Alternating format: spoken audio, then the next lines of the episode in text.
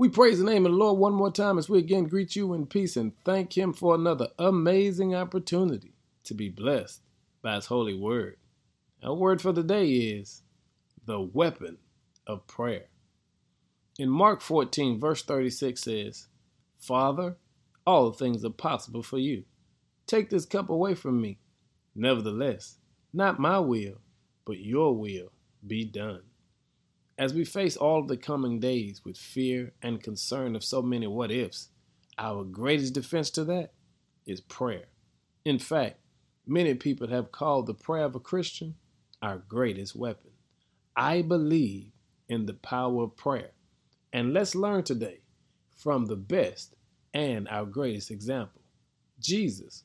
You see, overwhelmed with grief in the Garden of Gethsemane, Jesus knelt down to pray.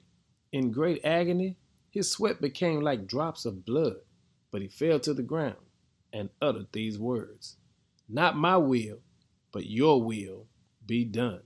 It was not the words, but the surrender to God's will that gave him the power. That was his weapon.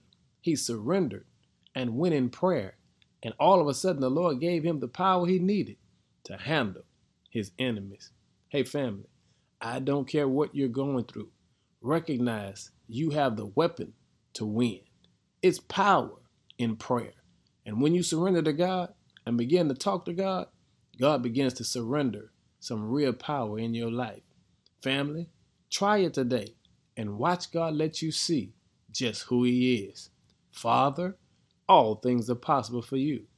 Take this cup away from me. Nevertheless, not my will, but your will be done. Let's pray today, saints. That's our weapon.